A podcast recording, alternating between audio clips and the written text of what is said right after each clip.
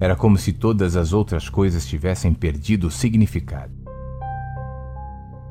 Como se durante anos priorizasse o que valia menos e agora, tarde demais, estivesse perdendo a única coisa que realmente importava.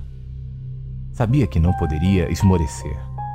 Se restava alguma esperança, tinha que ser forte por Betty e, sobretudo, por Gabriel. A porta do elevador abre. Ed entra e dá de cara com a própria imagem refletida no espelho. Olhos inchados, aparência de menino perdido, ainda vestido com um uniforme de trabalho. Tira as berimbelas do ombro e as coloca no bolso.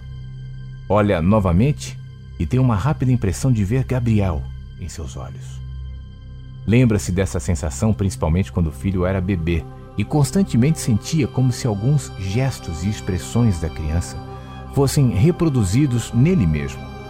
Era como se seus olhos e corações estivessem tão conectados a ponto de trocarem experiências, permitindo-se as mesmas sensações diante da vida, como se os dois fossem um e compartilhassem os mesmos sentidos. Parada no primeiro andar. A porta se abre, um médico com prancheta nas mãos entra e diz bom dia.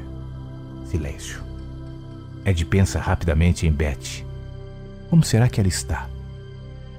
Parece que nessas horas qualquer sentimento hostil desaparece.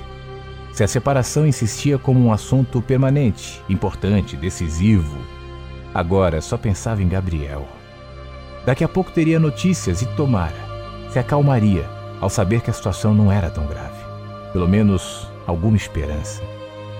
O painel digital do elevador indica o segundo andar, um pequeno sinal sonoro e a porta se abre. Nem sempre é fácil descrever determinadas emoções. Você pode arrumar palavras, organizá-las da melhor maneira possível. Checa a memória na tentativa de resgatar algo que se aproxime do que tenta dizer, mas não encontra.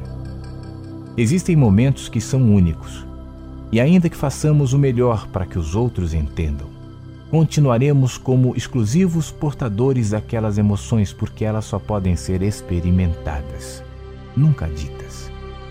Por isso seria inútil dizer o que Ed sentiu. Talvez o mais próximo seja dizer que, quando a porta do elevador se abriu, Perdeu a fala, os movimentos, a lógica. O ar saía com dificuldade, as pernas se recusavam a caminhar.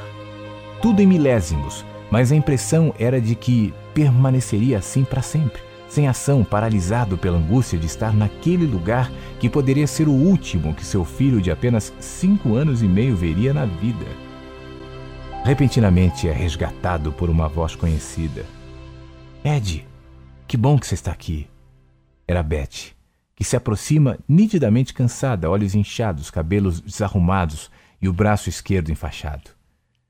Ela ainda usa a mesma calça de moletom azul marinho com a camiseta verde escrito Hope, que vestia quando saiu de carro. Também segurava um casaco de criança na mão direita. Foi tudo tão rápido. Agora ela chora e segura no braço de Ed e continua. Saí cedo de casa para encontrar meu pai, ainda estava escuro. Íamos seguir para o sítio e passar o dia lá. Eu não sei explicar exatamente como foi, porque estava parada no trecho de cruzamento que dá acesso à via principal. De repente eu senti a batida. Era um caminhão pequeno, mas estava rápido. O motorista deve ter dormido, eu não sei. Então ela o abraça, soluça e fala com um tom mais agudo, como se sentisse tudo de novo. Depois ele nos acertou com força, atingiu o lado onde o Gabriel dormia. Ele bateu a cabeça, já chegou aqui desacordado. Os dois choraram. Duas senhoras bem vestidas, uma na casa dos 50, outra pouco mais de 60 anos, colocavam moedas na máquina de refrigerante. Percebendo a angústia dos pais, se aproximam e tentam consolá-los, dizendo para que se acalmem, que as coisas se ajeitariam. Betty retribuiu com um sorriso cheio de lágrimas, enxuga os olhos e dá um passo atrás. Ed passa as mãos no próprio rosto. Desce até o queixo à medida que levanta a cabeça com olhos fechados. Estavam em um corredor comprido cheio de portas. Em uma das extremidades, um pequeno balcão com uma senhora de idade, negra, gorda, ao lado de algumas cadeiras e uma máquina que trocava moedas por doces, salgados e refrigerantes. Na outra ponta, uma porta dupla de madeira, onde deveria ser a sala dos médicos. Como era de se esperar, havia pouco barulho no ambiente, limpo, claro. E foi da porta dupla que saiu um jovem de gravata, avental e uma prancheta nas mãos. Ele se aproxima respeitosamente, permanece calado, esperando que o casal lhes ouça. Os dois percebem a presença do rapaz e olham na expectativa de alguma notícia. Sou o Dr. Leoto, estou cuidando do Gabriel, ele diz. Betty fita o chão e é abraçada pelas senhoras. Ed se apresenta como pai e o médico continua falando em voz baixa e tom didático. Olha, o senhor, senhor Ed, o seu filho sofreu uma lesão cerebral. Ele deu entrada no hospital hoje pela manhã, chegou aqui em coma. Imediatamente iniciamos uma operação para drenagem do coágulo intracraniano que se formou entre o osso do crânio e a massa encefálica, deslocando levemente o cérebro de posição. Ed ouvia atento e com a cabeça baixa. A operação continua sob a supervisão da equipe do Dr. Abdallah. Então, quando terminarem, vai ser necessário que ele permaneça sedado pelo menos nas próximas 48 horas, para então aliviarmos a medicação e aí analisarmos até que ponto irá reagir. As próximas horas são fundamentais, disse o doutor. Quando é que eu vou poder vê-lo? perguntou Ed. Olha, nesse momento ele está sendo operado e isso levará algumas horas. Cirurgias no cérebro são extremamente delicadas. O médico então fez uma pausa, olha para Beth, que chora encostada na parede, e logo continua. Precisaremos de um tempo para liberar a visita. Ainda é cedo, infelizmente, para vocês vê-lo. Ed não diz nada. Permanece em pé, agora olhando para Beth sem saber o que fazer para diminuir a dor. O médico apoia uma das mãos no ombro do pai desolado e, antes de retirar-se, pede para que ele tente se acalmar, garantindo que a equipe vai se esforçar para que tudo ocorra bem. Não há o que dizer. Nessas horas passa um filme de toda a sua vida. Instantaneamente, revê sua infância, suas escolhas, as pessoas que mais importam. Repensa as prioridades, refaz conexões e sente que nada disso vale.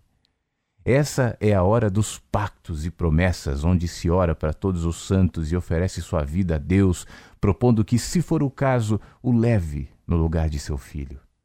Você pode ser quem for, ter tudo o que quiser, mas quando não sabe se seu filho estará vivo amanhã, sente que é o menor homem do mundo e que nada do que conquistou serve para coisa alguma.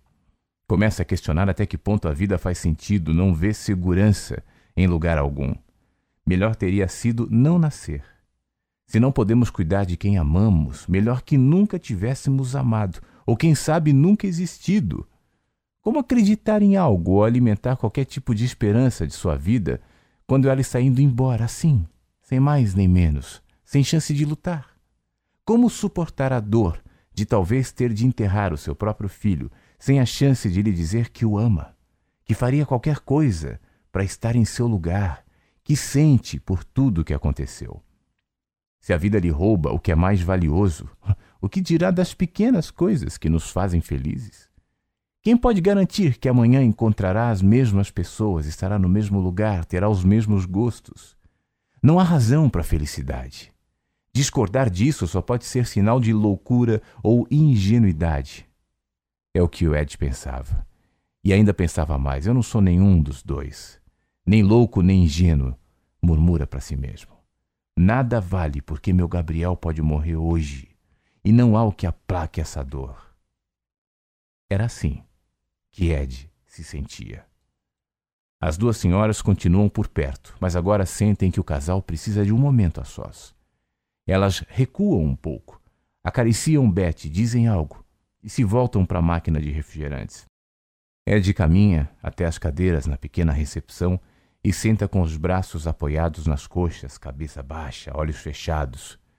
Tenta se refazer do impacto da notícia, agora esforçando-se para não esmorecer, afinal de contas, Beth estava ali e precisava dele. Ela senta ao seu lado, não dizem nada. Juntos seguram as mãos um do outro e permanecem em vigília silenciosa pela recuperação do filho. Algumas pessoas passam por eles, uns a trabalho, outros carregando suas próprias dores. Apesar de tudo, a vida continua. Parece que dá para ouvir o sorriso de Gabriel, sua voz doce de criança, contando a última brincadeira na escola, pedindo para que não saíssem do quarto à noite enquanto não pegasse no sono. Sua voz, suas histórias, seus desenhos, expressões, a textura de sua pele macia, seu cabelo fininho, seu olhar, movimentos, características tão próprias de sentir, falar e demonstrar amor. Tudo absolutamente tão vivo na memória, tão perto e ao mesmo tempo agora parece tão distante, tão frágil. Parece que daqui a pouco ele vai sair daquele quarto de pijama, esfregando os olhos com cara de sono, cabelos despenteados, e depois, como sempre fazia, abraçaria o pai, sentaria no seu colo. Quero vê-lo, Ed fala baixo. Betty não diz nada. Enxuga os olhos mais uma vez, olha para o lado, depois para frente, como se estivesse pensando em algo importante. Em seguida, mexe no bolso da pequena jaqueta jeans do filho que só agora é percebida pelo marido. Pega um pedaço de papel dobrado e entrega a Ed, que cuidadosamente o abre. Em metade de uma folha sulfite recortada, um desenho feito por Gabriel. Nele o menino andava em um jardim com árvores e fontes, segurando nas mãos do pai. Ele se detém por longos segundos e, ainda olhando para a imagem, pergunta para Betty o que significa. Ela responde: Ontem à noite, Fomos dormir cedo para sairmos de casa antes do nascer do sol.